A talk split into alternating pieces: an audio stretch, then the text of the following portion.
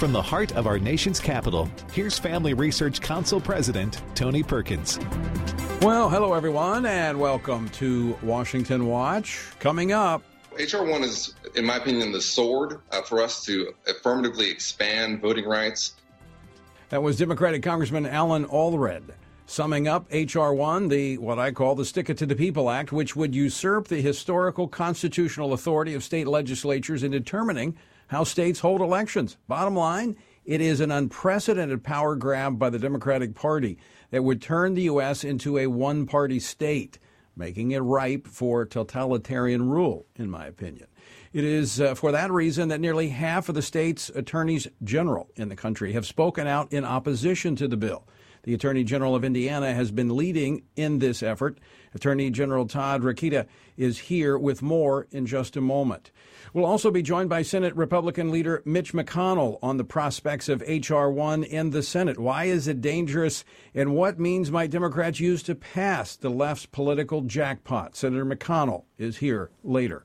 And one of the many problematic aspects of the federal power grab, H.R. 1, is mandated universal mail in balloting which could be feedstock for voter fraud. Now, keep in mind that mail in balloting most often includes dropping ballots off in drop boxes as well, which presents challenges in establishing the chain of custody of those ballots. In fact, a report from the Star News in Georgia last week says election officials have failed to produce chain of custody documents on over 400,000 votes in Georgia from the November election. Remember, Biden's margin of victory in Georgia was less than 12,000 votes. We'll talk with Michael Patrick Leahy, CEO, editor in chief of the Star News Digital Media, later here on Washington Watch. And finally, earlier this afternoon, the House approved by a vote of 220 to 211 the $1.9 trillion so called COVID relief bill. This is not COVID relief. It's a $2 trillion blue state boondoggle and a Trojan horse for their reckless partisan policies. That was Texas Congressman Jodey Arrington, and he joins us live here on Washington Watch later. Stick around for that interview. Uh, the website, tonyperkins.com. If you're on the free speech site, Gab, it's at Tony underscore Perkins. If you're not there, you can be there. Go to gab.com. And also, you need to text us so that you can be in con- connection with us because we never can rely on the social media platform. So if you want to stay connected and know what's going on, text the word stand to 67742. That way we can communicate with you. Again, text the word stand to 67742. And let me remind you tonight is Wednesday night, Pray Vote Stand. We'll be joined by former Secretary of State of the state of Ohio, Ken Blackwell, and Georgia Congressman and Pastor Jody Hice. That's at 8 p.m. Eastern Time. You can tune in at prayvotestand.org. All right, the Democrats' election takeover bill, what they call For the People bill, uh, well, it doesn't seem the people are too interested in it. A letter signed by 20 state attorneys general uh, was sent to House and Senate leaders denouncing H.R. 1 as a usurpation of the historical constitutional authority of state legislatures in setting the rules for elections. But the left, listen, the left is clearly energized over this bill. For them, this is the pot of gold at the end of the rainbow. We cannot allow ourselves to be seduced by the big lie or worse, seduced by this notion that because this insurrection in January didn't work, that we're out of the woods. We're not out of the woods until we create a we- foundation for democracy, and that is H.R. 1. That was Stacey Abrams talking about setting a foundation for democracy. She was on MSNBC's Joy Reid making those comments. Well, joining me now to talk about all of this is the Indiana Attorney General Todd Rokita, who spearheaded this letter of uh, this the country's uh, almost uh, almost half of the country's attorneys general. Uh, general, welcome to the program. Hey, Tony. Good to be with you. Uh, for democracy, hardly. for socialism, well, it, probably. Exactly. And and I've never seen them so enthused and energized, which tells me there's a lot at stake here. Yeah, right, right. This this is foundational in the sense that once they get a hold of the election process, you know the power of the people under our constitution goes right out the window and that's what they want you know uh when you talk about big lies i mean when you when you when you look at people and and you tell them hey this is for democracy this is for you when it's coming out of a politician's mouth, right, you can pretty much gauge that it's the opposite of what they're saying, especially when it's a far left politician. I mean, that's exactly well, what they're doing. Especially in Washington. I mean, like the name of this bill, For the People bill. I mean, look, this is not for the people. This is for the politicians. It's for it's stick it to the people bill is what this does. This will disenfranchise so many people. And and you know, I, I, know as the attorney general, one of the things that you do, along with uh, your elections officers, you want to make sure that things are done according to the rules, that people do not violate the law. This, uh, as I'm sure uh, you have raised this issue, this opens the door for voter fraud and for other means yeah. of depriving people of their vote. Yeah, and, and so let's get into the specifics if we could, because, you know, first of all, I'm thankful for the other attorneys general who joined in this effort. We're all leading, frankly, on this because we all see what it's really doing. The Constitution is very clear, and it was the basis for our lawsuit last fall when Indiana joined Texas and, the, and, and several other states in suing Stacey Abrams, Georgia, and and Pennsylvania and Wisconsin. It was because they were using the Wuhan virus excuse to change election laws, and particularly the legislatures weren't. Unelected liberal judges were. Um, election unelected election officials were, and they were changing the laws in those states to where uh, uh they were allowing felonious conduct. Right, things that would have been felonies two months earlier. Not felonies in Indiana, although they would have been, but felonies in their own states two months before were now practices were now being allowed. So what and what HR one does is codify all those terrible ideas, all those bad practices, all those things that that caused millions of Americans to question the validity of the election results, somewhere we never want to be again. Uh, they want to make that the law of the land. So it starts with making illegal photo ID at polling places. So, when I was Indiana Secretary of State, we we um, implemented the nation's first photo ID law, and and got I got sued four times for it. Uh, but luckily, we stuck to our guns. We were called every name in the book, and and it was probably the beginning of the cancel culture as I would see it now. And but we but we stuck with it, went all the way to the United States, the United States Supreme Court, and with a, even a more liberal court than we have today, Tony uh, we won, and not even five to four. It was a six to three decision uh, because we did it right. We narrowly tailored it, and now 32 states enjoy uh, that a photo ID protection because we kind of paved the way. So HR one in one fell swoop would make all that illegal, right? You as a state you couldn't you couldn't ask a voter for photo ID. Uh, now compare that to like this the country of Mexico, where I just saw a, a dual national in Indiana showed me her uh, voter card for Mexico. Okay, not not not her driver's license or anything else, but they issue a, a specific voter card. It has her picture, of course.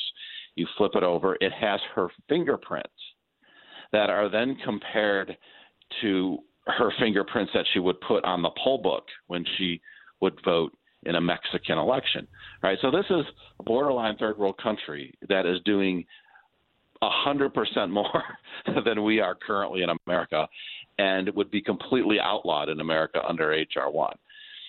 So you so get General, rid of the accountability. I'm sorry. Let, let me ask you because I mean the basis of this, as you you mentioned, is the Constitution. That's why uh, you and the other attorneys generals have taken this action. Why did the founders want the states to be the entity that set the guidelines for elections? Great question. It's so we wouldn't end up in an autocratic situation like they had seen other countries do at the time, and that we have seen since. You want to, in order to preserve the most individual liberty and the most control over government by the people, you have to, in all things, decentralize as much power as possible. And so this is a great example of that. In the Constitution, it's specifically written that only states, and particularly only state legislatures, can set election laws and procedures. And the reason it's state legislators is because that's the entity that's closest to the people, right?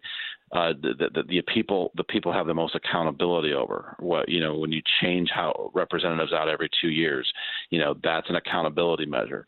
Um, so it's not left to unelected people, and it's not left to unelected judges. It's not left to even election officials. Even when I was Secretary of State of Indiana, and that was that's a statewide elected position, I was never allowed. If I wanted to change the the length of the chute to a polling place uh, of a polling place, I had to go get a state law passed and it was frustrating at the time because you know when you're you're trying to do the right thing, trying to do good things, trying to make things fair and accountable. Um, you know, you, you prefer just to be able to do it, but there was a reason that I was not able to do it, and only the legislature was, and we respected that, of course. But that's the reason. this turns that on its head. HR one. Absolutely. Yeah. Right. So it takes the decentralization aspect uh, that the founders intended and centralizes it. It goes the opposite way. And so that's why it's so important to stop. And that's why I'm very interested that you're having Mitch McConnell on later because you know I, to hear what he want he's going to say because usually right, uh, HR one already passed the House, and so now it would need 60 votes in the Senate to become law, and we have to hold these 10 Republicans, you know, which sometimes is hard enough. It should not be that hard a lift to stop HR one, but could, and this is an open question, to Mitch, you know, could the Democrats use a reconciliation measure to do it? And they have, in my count. I was vice chairman of the House Budget Committee at one point, so uh, probably one of the few folks around that really understand. And I don't, I don't, wouldn't wish it on anyone, but I happen to understand the reconciliation process a little bit, and would say, hey, you know, they have two more reconciliation bullets between now and the, and the 2022 election. Would they use it? Could they use it? on HR one, and it's not really a fiscal measure, but well, could they really turn things on its head and, and try to use it? They are talking about doing portions of this, possibly declaring using the uh, interstate commerce clause. Oh my! As a, as a basis for making it a fiscal issue. Yeah, right. See, uh, you know, and uh, you know, I'm not tuned into all the Washington stuff. So you, you, you are much more than me, but yeah, that's a real worry. And then so you'd have one part of the Constitution combating another, and the Supreme Court would be asked to decide uh, if this ever became law. We, and by the way, look, this becomes law, and I promise you and your listeners, the sun won't set in Indiana before I sue on behalf of the people of Indiana. Well, and that um, was in your letter warning the uh, lawmakers that the state attorney generals are not going to sit to the side and watch this happen. Right. So you know, but then we then we're relied on we're relying on uh, five of nine people. But it's better than it was. The court is better than yeah. it was, and uh, and we have the Trump administration to thank for that. Uh, General Rokita, we're we're out of time, but I want to thank you for joining us. And I want to thank you for leading the charge on that because I think this is there's a lot of big issues, but this is one of the biggest because this will fundamentally change the political landscape of America if it goes through. Thank you, Tony. All right. Thanks so much for being with us. All right, folks. Uh, when we come back, we're going to talk to Michael Patrick Leahy, CEO and editor in chief of the Star News Digital Media, about a report that says that two thirds, two thirds of the mail in ballots in Georgia are lacking documentation on the chain of custody of those ballots. Why is that important? Well, we're going to talk about it next. Stay tuned. Also, still to come, the majority, the Republican leader in the Senate, Mitch McConnell, will be joining us a little bit later to talk about H.R. 1, why it's dangerous, and what the Democrats might do to pass it. More to come on this edition of Washington Watch. Don't go away.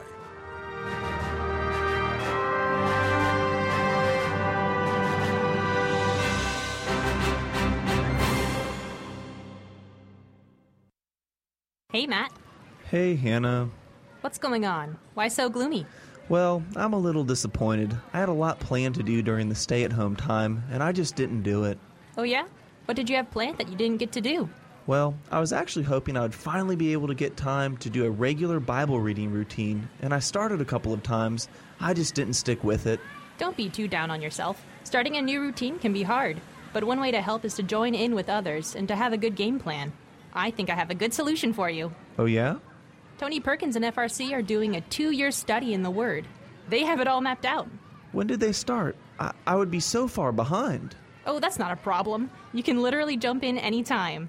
There's a daily reading, just a couple of chapters a day, with questions to help you think about what you're reading. Nice. Where can I find this? Go to frc.org slash Bible, and you can get started. Where's that again? frc.org slash Bible. Got it. Checking it out now. In our time, North Korea remains one of the world's most mysterious countries. Unfortunately, what we do know about North Korea indicates the country is also one of the world's worst abusers of human rights, including violations of religious freedom.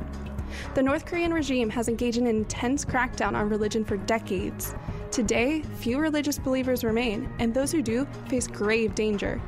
The secretive nature of the regime, nicknamed the Hermit Kingdom, makes it difficult for American leaders to address these human rights issues. Yet, even though options are limited, the gravity of the situation calls on Western countries to take every action possible to relieve the suffering of the North Korean people, a people who have no chance of speaking up for themselves. To learn more about this important issue, check out FRC's publication titled North Korea, the World's Foremost Violator of Religious Freedom. To access the information you need to stay informed, including a list of policy proposals, go to frc.org/north korea. Masculinity in America has never been under attack the way it is today. We've reached the point where the term itself is considered toxic or offensive to many. The consistent message in our nation is that masculinity by nature is bad and is the root cause of many of the problems plaguing our society. From his experience as a military combat officer and ordained minister of the gospel, Lieutenant General William Boykin has seen and dealt with firsthand the breakdown of leadership in our nation by the lack of godly men living lives of biblical purpose. In his latest book, Man to Man Rediscovering Masculinity in a Challenging World, he addresses the essential elements of manhood as a provider, an instructor, a defender, a battle buddy, and a chaplain and explains how to personally develop these traits and pass them to the next generation. Get your copy today of Man to Man wherever books are sold.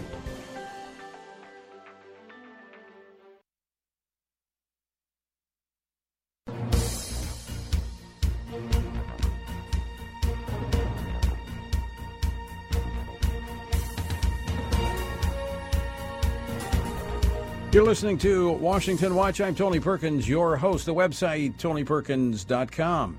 Let me remind you tonight, 8 p.m. Eastern Time, Pray Vote Stand. We'll be joined by the former Secretary of State of Ohio, Ken Blackwell.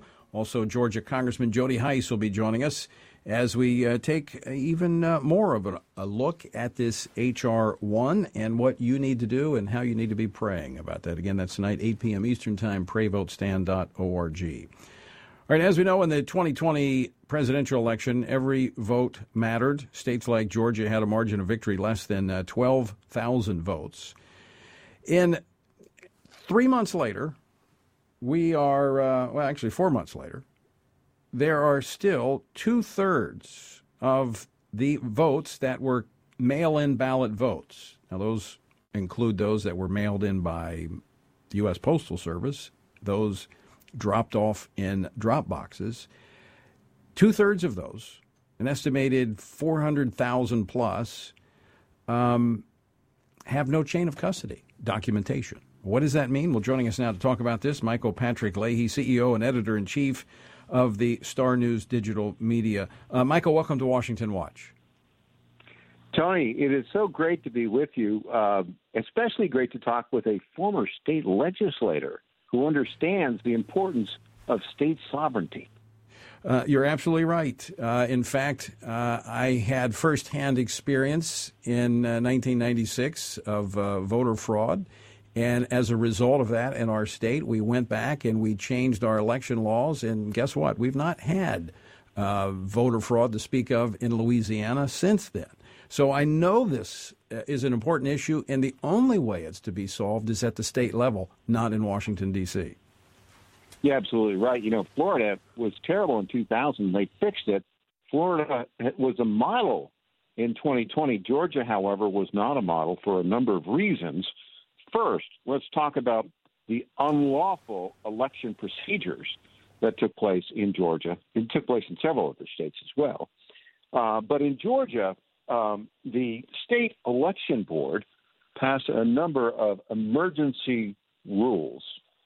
And one of those rules established drop boxes as a place that you could deposit vote by mail absentee ballots. Now, the law is very clear on this. Election procedures in the state, as you know, are established by not the State Board of Elections, but by the state legislatures. Right. Nonetheless, because of the emergency for COVID, they went ahead with this really unlawful process of setting up uh, drop boxes. But when they did it, they authorized a um, uh, uh, this election code rule in July of 2020. The state election board has one key member, the state, Secretary of State, Brad Raffensperger. So he signed off on this. But when they did it, they actually had a, a, a chain of custody control element in it, which was called a ballot transfer form. There were about 300 drop boxes all across the state of Georgia established because of this selection code rule. Many of them, by the way, were paid for in a very controversial way, not by authorized appropriated revenues or uh, funds from the state legislature, but were given to county legislatures, often surreptitiously under the radar, by the Center for Technology and Civic Life, which was funded, it's a nonprofit, funded $350 million by Mark Zuckerberg and his wife, Priscilla Chan. Yeah, we've uh, talked about they, that. We've talked about that uh, quite uh, extensively on the program. Twenty five hundred grants issued by this uh, entity. But l- let me ask you about those three hundred boxes. Who determined where they went? Well, that's a very good question. The people that received the money uh, from the Center for Technology and Civic Life, the election directors in these counties would determine in which counties they would put them. So, in Fulton County, for instance, where the very controversial election director, Richard Barron, secured a $6 million grant from Center for Te- Technology and Civic Life to install these drop boxes and set up uh, uh, various vote by mail promotion uh, activities. Um, that was approved by the Fulton County Commission in September of 2020. They never knew who was funding the money. He, didn't tell them. They just said, Congratulations on getting the money. So the way this was supposed to work, according to the election code rule, is every county where there was a drop box was supposed to, uh, from 40 days before the election, they'd have a two-person team that would pick up the ballots in the drop box. They were supposed to sign a form and date it and time it, and and then deliver it quote immediately to the registrar for counting. Well, um, we went to the Secretary of State right after the election and said, How many of these forms have you received? And Raffensperger said, Well, that's not my job. You'll have to talk directly to the counties for that information. Now, there were 5 million votes cast in Georgia. The margin of victory, slightly less than 12,000. Of those, 1.3 million were uh, absentee vote by mail. Now, we know based upon a poll that John McLaughlin conducted there that of those 1.3 million absentee ballots, 700,000 were delivered by regular mail. 600,000 were put in the drop boxes. So in theory, we went to we, there should be a ballot transfer form documenting all of these transfers. Should be 600,000. We went to and we provide we asked open record requests to all 159 of Georgia's counties. Only 56 gave us information back. So there's a whole bunch of scofflaw counties there, including Fulton County and some of the really big ones. We can only document more than four months after the November 3rd election a chain of custody for 195,000 of the 600,000 absentee vote by mail ballots deposited in drop boxes and then delivered by unknown parties, in many cases, uh, to Registrar County. Michael, now, we're we're we're up against a break, but very quickly. I mean, I, I don't want to sound simplistic, but without the accountability, that's open to fraud, is it not? Entirely open to fraud. Did somebody pick up? If did somebody pick one of these up and not deliver it? Uh, where did they go? We Cobb County responded to us. We found that 80 percent of their ballots were not delivered immediately. That is within one hour. What were they doing with them? Right. We, we, we don't know that there was fraud, but we don't know that there wasn't because the rules weren't followed. And this is what H.R. 1 wants to do across the country. Michael, exactly out of time. Right, Tony. Thanks so much for joining us. Appreciate your article. I'll uh, post it on my website. All right, folks, don't go away. We're coming back with more Washington Watch. Jodey Arrington, Congressman of Texas, joins us next. Don't go away.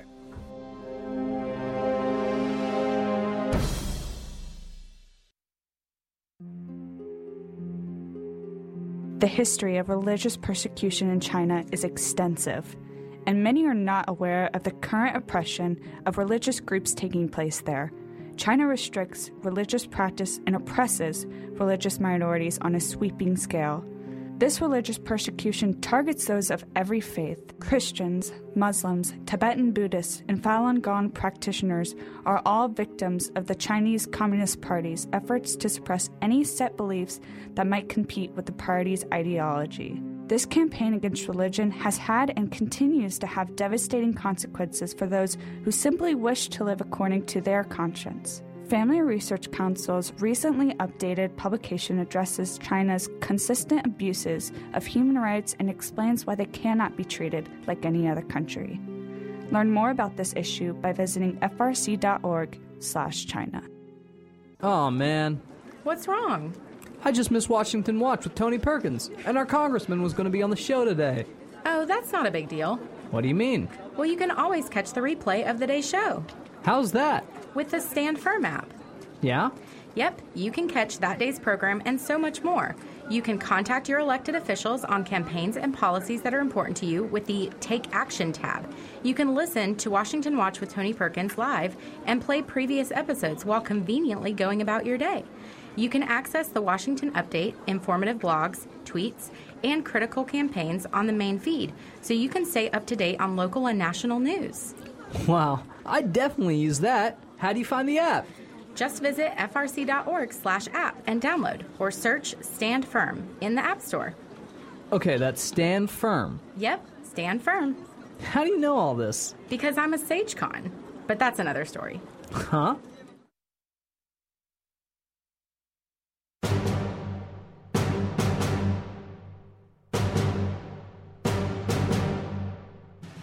This is not COVID relief. It's a $2 trillion blue state boondoggle and a Trojan horse for their reckless partisan policies. That was Congressman Jodey Arrington on the House floor earlier today as the House once again passed the $1.9 trillion.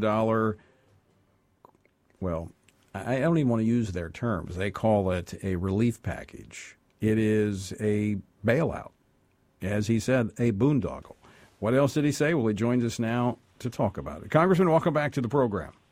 Tony, great to be with you as always. Um, you were pulling punches. Uh, when you look at how this breaks down, less than 9% of this $1.9 trillion actually goes to getting vaccines or shots into people's arms for the coronavirus. $350 million going to blue states uh, to bail them out and reward them for supporting uh, the Democratic Party. I mean, there's there's nothing good about this legislation. No, and listen, five times in the past year for four trillion dollars worth, Republicans and Democrats worked together to meet the needs to get families on their feet, move the country forward in recovery. Right. So this is what the this is what we did under President Trump and Republican leadership, and now they've completely abandoned that. They're just there's a trillion dollars still unspent, and they're just ramming and jamming a partisan bill that the, the shame of it is they're wrapping the flag of COVID relief, but it, it's anything but. It's bailouts for schools that didn't open, bailouts for union pensions with no reforms, no fixes, and and, and you you listed others. The parade of horribles is too long, but it's it really is shameful. I don't use that word uh, often, but it, it is because it's false advertising, and they're playing and preying on the emotions of the American people who are very generous and compassionate. Right, and I would also say that they're giving American people some hush money uh, by putting the, the checks in there, and, and and through that allowed to do all this other stuff. For instance, one of the things that I know bothers you because it bothers almost every member of the Republican caucus, and that is the Hyde language is gone. For the first time in 44 years, we are now funding abortion with taxpayer money. I mean, it is immoral to not have the guardrails, and it's un American to not have those safeguards for preventing taxpayer dollars to go to abortion because the vast majority of American people uh, uh, don't want that to happen, and that's why we have the Hyde Amendment in every major piece of legislation. So yes, that's That's another abomination in there. There, there, there are no guardrails to preventing taxpayer monies to go to illegal immigrants. Um, again, the, the list is long. We're paying people to stay on unemployment rather than go to work. Um, we we offered up simple amendments, Tony. Uh, I'm on Ways and Means Committee. I had to go through markup, and we said, look, if you haven't had economic harm from COVID, let's just all agree you shouldn't get cash assistance from the taxpayers. Dismissed out of hand. How about the amendment that said you can't pay people more to be on unemployment uh, than they did than they made at their previous job, or they won't go back to work. We can't recover. Dismissed out of hand. I mean, yeah. 300 amendments, all rejected. Yeah, well, it's on its way to the president. Uh, they own it now, uh, and we'll see right. uh, w- what uh, the effects of this are. Let's uh, let's transition, uh, Congressman Arrington, to the southern border. You represent portions of Texas. This is an issue for Texas, Arizona, California. What's going on on the border? Well, President Biden, through his actions, you know, policies have consequences, and he's completely repealed funding for the border wall. He's uh, repealed prohibitions on catch and release, uh, accountability for sanctuary cities. I mean, completely unraveled the restrictions that dropped border crossings, illegal border crossings, 75% under the Trump administration. Now, uh, the border is completely on fire. They won't use the word crisis, and I promise you, at on so many levels, public health – I mean, there are mandates and restrictions that the Biden administration puts on the American people, but it's free for all for illegals crossing the border. And uh, look, it's a humanitarian issue too. We care about these families. They are preyed upon. Uh, the, the drug cartels, uh, they're lining their pockets uh, and using these people and abusing them. And we're the, the Biden administration's aiding and abetting that with these with these reckless uh, immigration policies. Uh, Congressman Arrington, let me ask you this question because shortly after the Biden administration came in, if you're an American citizen traveling back into the country, you have to have a COVID 19 test even to get into the country. Um, are those coming across the border illegally being required to be tested for the COVID? No, no, they're not. In fact, you, there's a hue and cry from Democrats, including Henry Cuellar uh, from Laredo, Texas, on the border, and Democrat leaders, local elected officials like the mayor of McAllen and the Rio Grande area, they're having to do that themselves. We're spending almost a billion dollars in Texas uh, to to try to test these folks if we can if we can uh, get them uh, in an organized way to comply. They're, they it's just all advisory because they know that there'll be no accountability. In fact, they will be rewarded because the Biden immigration plan that was just introduced has uh, a pathway to citizenship. So you can break the laws, you can cut in line, and you'll get rewarded. Amazing. What what what a difference an election makes. Congressman Jodey Arrington, thanks so much for uh, for joining us today. It's an honor. God bless Tony. All right, thank you, Congressman Jodey Arrington. Look, I'm, I'm well. I'm going to talk about it later. Coming up next. We're going to be joined by the Republican leader in the Senate, Mitch McConnell, to talk more about H.R. 1, the Stick It to the People Act, and this power grab by Democrats. Will it succeed, and what might they do to try to get it through? We're going to talk with Mitch McConnell next. Don't go away. Get a trusted perspective on the news of the day every day. Listen to Washington Watch with Tony Perkins to get honest and in depth commentary on what's going on in our nation's capital and around the world. Join Family Research Council President Tony Perkins live every weekday on over 800 radio stations across the country. Or listen to the show when it works for you by visiting TonyPerkins.com. On the show, you'll hear from guests like Ben Carson, Senator Josh Hawley, Representative Vicky Hartzler, Mollie Hemingway, Pastor Jack Hibbs, Dana Loesch, Cissie Graham Lynch, Pastor John MacArthur, Eric Metaxas, Albert Mohler, and more. Tony is joined by leading political figures, pastors, and policy and culture experts who will inspire you to be engaged and informed on the important issues facing America.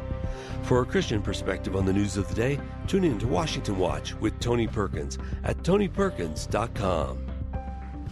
Ever since the Supreme Court handed down its infamous Roe v. Wade decision in 1973 that legalized abortion nationwide, a national debate has raged over whether the government should fund abortion. In 1976, Congress banned taxpayer funding of abortion and Medicaid by passing the Hyde Amendment. Several states have followed suit, passing their own restrictions on abortion funding. However, because government funding is a complex system of joint federal and state programs, completely banning taxpayer funding for abortions and abortion businesses like Planned Parenthood is challenging. There is still much work to be done to free the American taxpayer from funding the horrific practice of abortion. Family Research Council's new publication clearly explains the Hyde Amendment and why we need to keep it in order to save taxpayers from being forced to fund abortion. Access this important information by visiting frc.org/hyde. What's on your daily or weekly reading list? Are you looking for honest and informative commentary from fellow believers on the current issues facing our culture?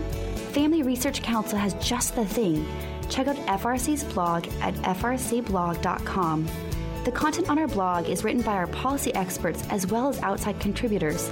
On our blog, you can read about a wide variety of topics, including religious liberty, life, marriage, family, sexuality, public policy, and the culture. Read up on some of our latest titles like Four Disturbing Trends in Religious Freedom Worldwide, Legitimizing Looting Jeopardizes Liberty for All, The Media Still Doesn't Get It, Conservatives Tend to Vote Conservative, and more. At Family Research Council, our mission is to advance faith, family, and freedom in the culture by helping you live out your faith and to stand for truth. Our blog is here to help you do that. Stay informed and get the resources you need at frcblog.com.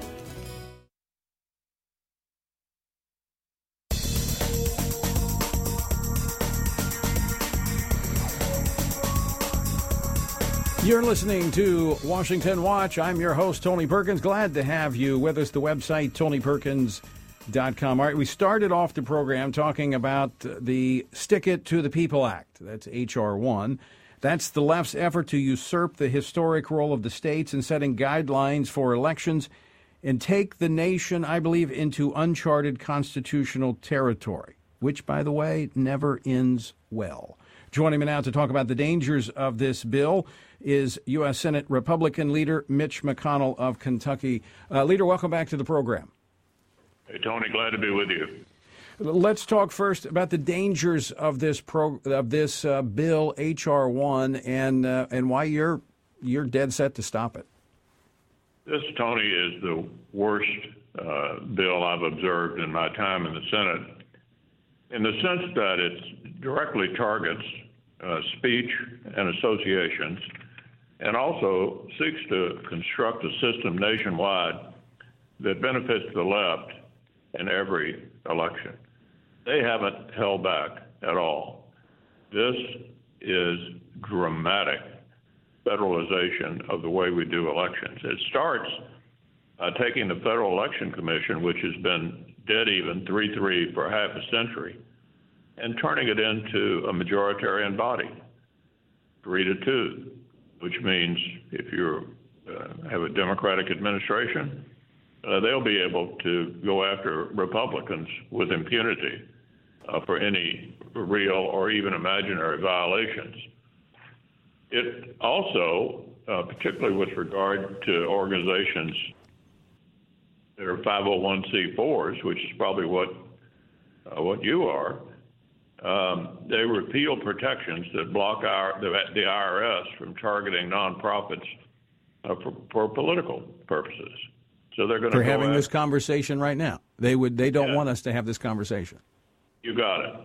And then um, let's look at how they're trying to jerry rig the elections. Right now, the way we conduct elections are determined consistent with the founding fathers and the Constitution at the state level. This federalizes virtually every aspect of how we conduct elections in this country. For example, it requires no excuse absentee ballots, something that some states uh, did this year because of the pandemic, but was never thought of as a permanent uh, solution. A few states do it, but most don't. Uh, it undermines photo ID at the polls, any effort to verify that the person voting is who they say they are. It requires what we call ballot harvesting. That is the ability to go around and collect a whole bunch of ballots and turn them in for somebody else, fraught with uh, the potential for fraud. California, for example, allows that now. Uh, no other states uh, do. Um, it also mandates that anyone can register, just show up at the polls on election day and register. not, not even a, a requirement that you prove uh, who, who, you are. Uh, how does it affect the House of Representatives?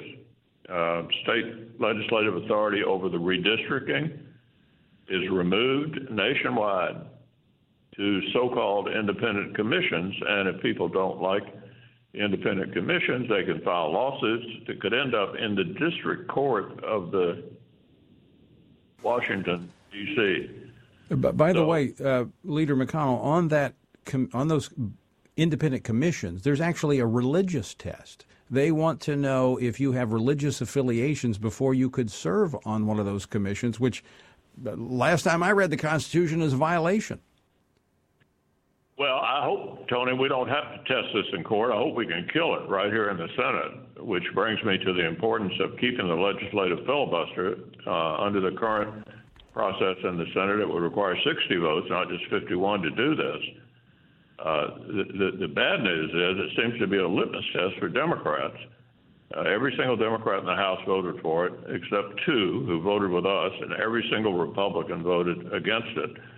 This is a blatant attempt by the Democratic Party to take over American elections in perpetuity.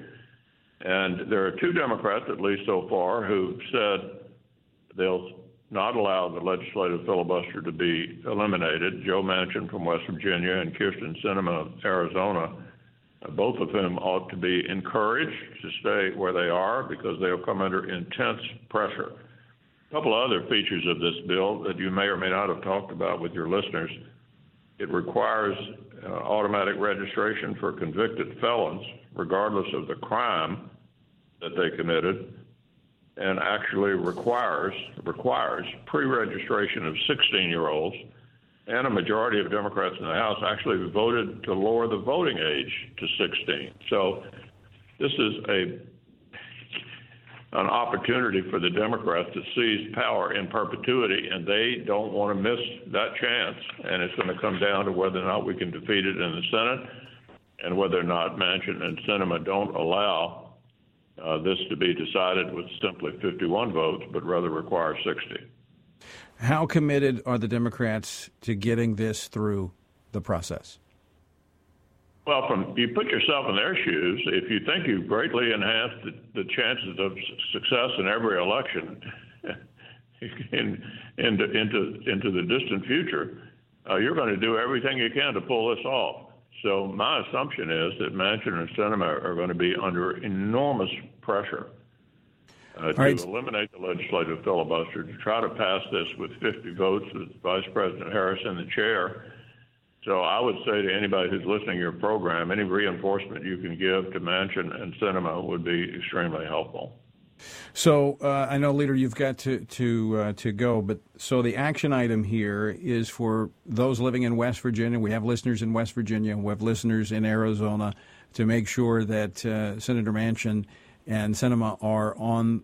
They stick to their guns and they stay true to their commitment of protecting that legislative filibuster. Um, what else can our listeners do to be helpful? That's the key to success. All right.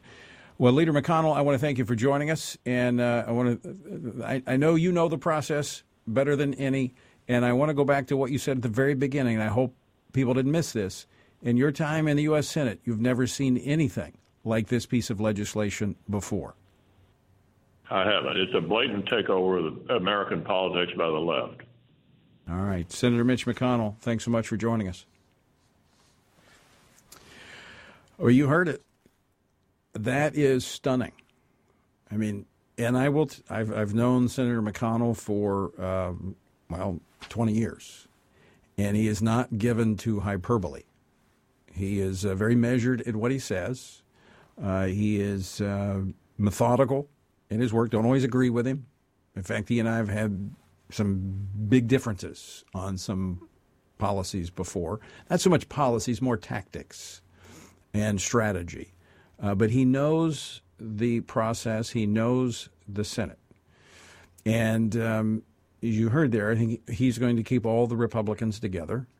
This is going to come down to what the Democrats do. The pressure, and, and I will only echo what he said the pressure on uh, those two senators from West Virginia, Joe Manchin, who is probably probably only moderate, you know. Uh, uh, that's a relative term, okay? But I mean, he's he he he actually voted pro-life, and he is, I believe, he has a leaning toward that. But in this last uh, vote-a-rama, he voted the pro-life position on some measures. But anyway, um, he has said, and he re, re, he restated it over the weekend that he was uh, not for eliminating the uh, legislative filibuster, and and we even talked about this back on this program when uh, Donald Trump was president, and there were some conservatives calling for the elimination of the legislative filibuster, and I was against it. Now, many of the senators were against it because we knew that there would come a day when you'd be in this position. And what the legislative filibuster does is it gives the majority a voice. It is a speed bump that forces the majority to work with the, the minority and tone down this far reaching legislation like H.R. 1, which is a power grab. It is absolutely a power grab, and it will fundamentally change America. And that's why we, we can't have it. And so I, w- I want to encourage you to take uh, Senator McConnell's advice. If you live in West Virginia, you know, and look, when you call, be encouraging. When you call Senator Manchin, Senator Sinema, um, encourage them because they've said they support the legislative filibuster and they're going to protect it. That's the thin line of defense we have against this the Equality Act. And, and if they blow up the filibuster on this, well, I mean, they're going to do it on the Equality Act, which, you know, we've talked about here is horrible as well. So it's important that we maintain that, as Senator McConnell said. So if you're in Arizona, you're in West Virginia, contact uh, those two senators, and, and thank them for um, their stated position of supporting the legislative filibuster. So you don't you don't need to be you don't need to be aggressive with them. Just thank them. And you heard that they're supporting the legislative filibuster to give the minority a voice in the process, and thank them and uh, encourage them to hold fast to that position. It, it is important that they hear positive, reinforcing messages because, as Senator McConnell said, they're going to be hammered hammered by the left. So, for the rest of you, here's what you need to do. You still need to contact your two senators. Each of you have a senator. I uh, have two senators. Each state has two senators. They represent you, both of them. It's not like a congressman. Congressman, you got one of. Senators, you got two of. And I don't care which side of the aisle they sit on, whether the Republican, Democrat, or you got one of each you still need to contact them and let them know that you're opposed to this federal takeover of elections. So communicate that to them. You can call their office in Washington. Uh, you can email them. Uh, I believe at our website uh, we should have uh, the link where you can get all that information. Uh, if not, it'll be up there shortly. That's at tonyperkins.com. Then, next item Actually, I've got four action steps for you, so I hope you're writing this down. Next, on social media. If you if you are still on social media, you haven't been banned, which after this program today, you probably won't hear us on Facebook. Um, but if you're still on social media, you need to talk about this. HR one, stick it to the people. Uh, how this is a usurpation of the state legislatures which have historically, from the beginning of this country, set the policies and the guidelines for elections. This is a massive, massive takeover and a consolidation of power that is far reaching, as, as the senator uh, talked about, not only for elections, but speech. Um, I mean, there's a religious test in here for these commissions as they draw these lines. Uh, congressional lines. So talk about this on social media, and you know if you've got a local newspaper, you can write a letter to the editor as well. But communicate your concerns. And again, we've got uh, bullet points, resources available at uh, tonyperkins.com or at frc.org, uh, information about these bills. And then, third, talk to your state leaders. Encourage them to speak out because this is a direct assault on their authority. And that's why we already have, I think, last number uh, was upwards of 40 states that have introduced uh, pieces of legislation, nearly 300 pieces of legislation dealing with election reform. They're trying to fix what happened in last November's election. So encourage them in the positions that are taken to, to, support the legislation that's out there that's reforming the process, but also to speak out against this federal takeover of our elections. So it's important that you communicate with your state representative and your state senator as well. And then, fourth, and probably most important, all right, you ready for this? You need to pray. We need to be praying for our country. We're at a very dangerous point. And Scripture gives us instruction that we're not to be anxious for anything, but by prayer and supplication with thanksgiving, let our requests be made known unto God. And this is certainly something we should be praying about because this will have the effect of changing America for generations to come if we survive. I mean, this it's that dramatic what they're trying to do. This moves us to a one-party state, which lends itself to a totalitarian government somewhere down the road. So I encourage you to pray. In fact, speaking of prayer tonight, 8 p.m. Eastern Time, prayvotestand.org. We'll be praying about this as I'll be joined by former Secretary of State of the state of Ohio, Ken Blackwell, who oversaw the elections there. And we'll be joined by Georgia Congressman Jody Hice, who will be joining us as well as we uh, not only talk about this, but we more importantly we pray about what is happening in our nation. We all have to take the responsibility to address this situation. Uh, it is critical that we preserve the integrity of our elections so that we can change the direction when needed of our country and folks. We're not long into this term, but it's evident we've got to change directions. And we've got to be involved, we've got to be informed to do that. So thanks for joining. And join us tonight, 8 p.m. Eastern Time, prayvotestand.org. Until next time, I leave you with the encouraging words of the Apostle Paul found in Ephesians 6, where he says, When you've done everything you can do, when you've prayed, prepared, and taken your stand, by all means, keep standing.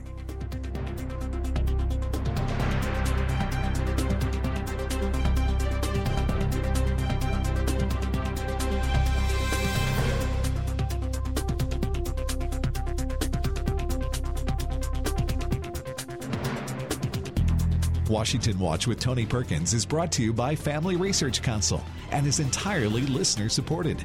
Portions of the show discussing candidates are brought to you by Family Research Council Action. For more information on anything you've heard today, or to find out how you can partner with us in our ongoing efforts to promote faith, family, and freedom, visit TonyPerkins.com. Also, to leave a comment about Washington Watch, call our watch line at 1 866 372 7234. That's 1 866 372 7234.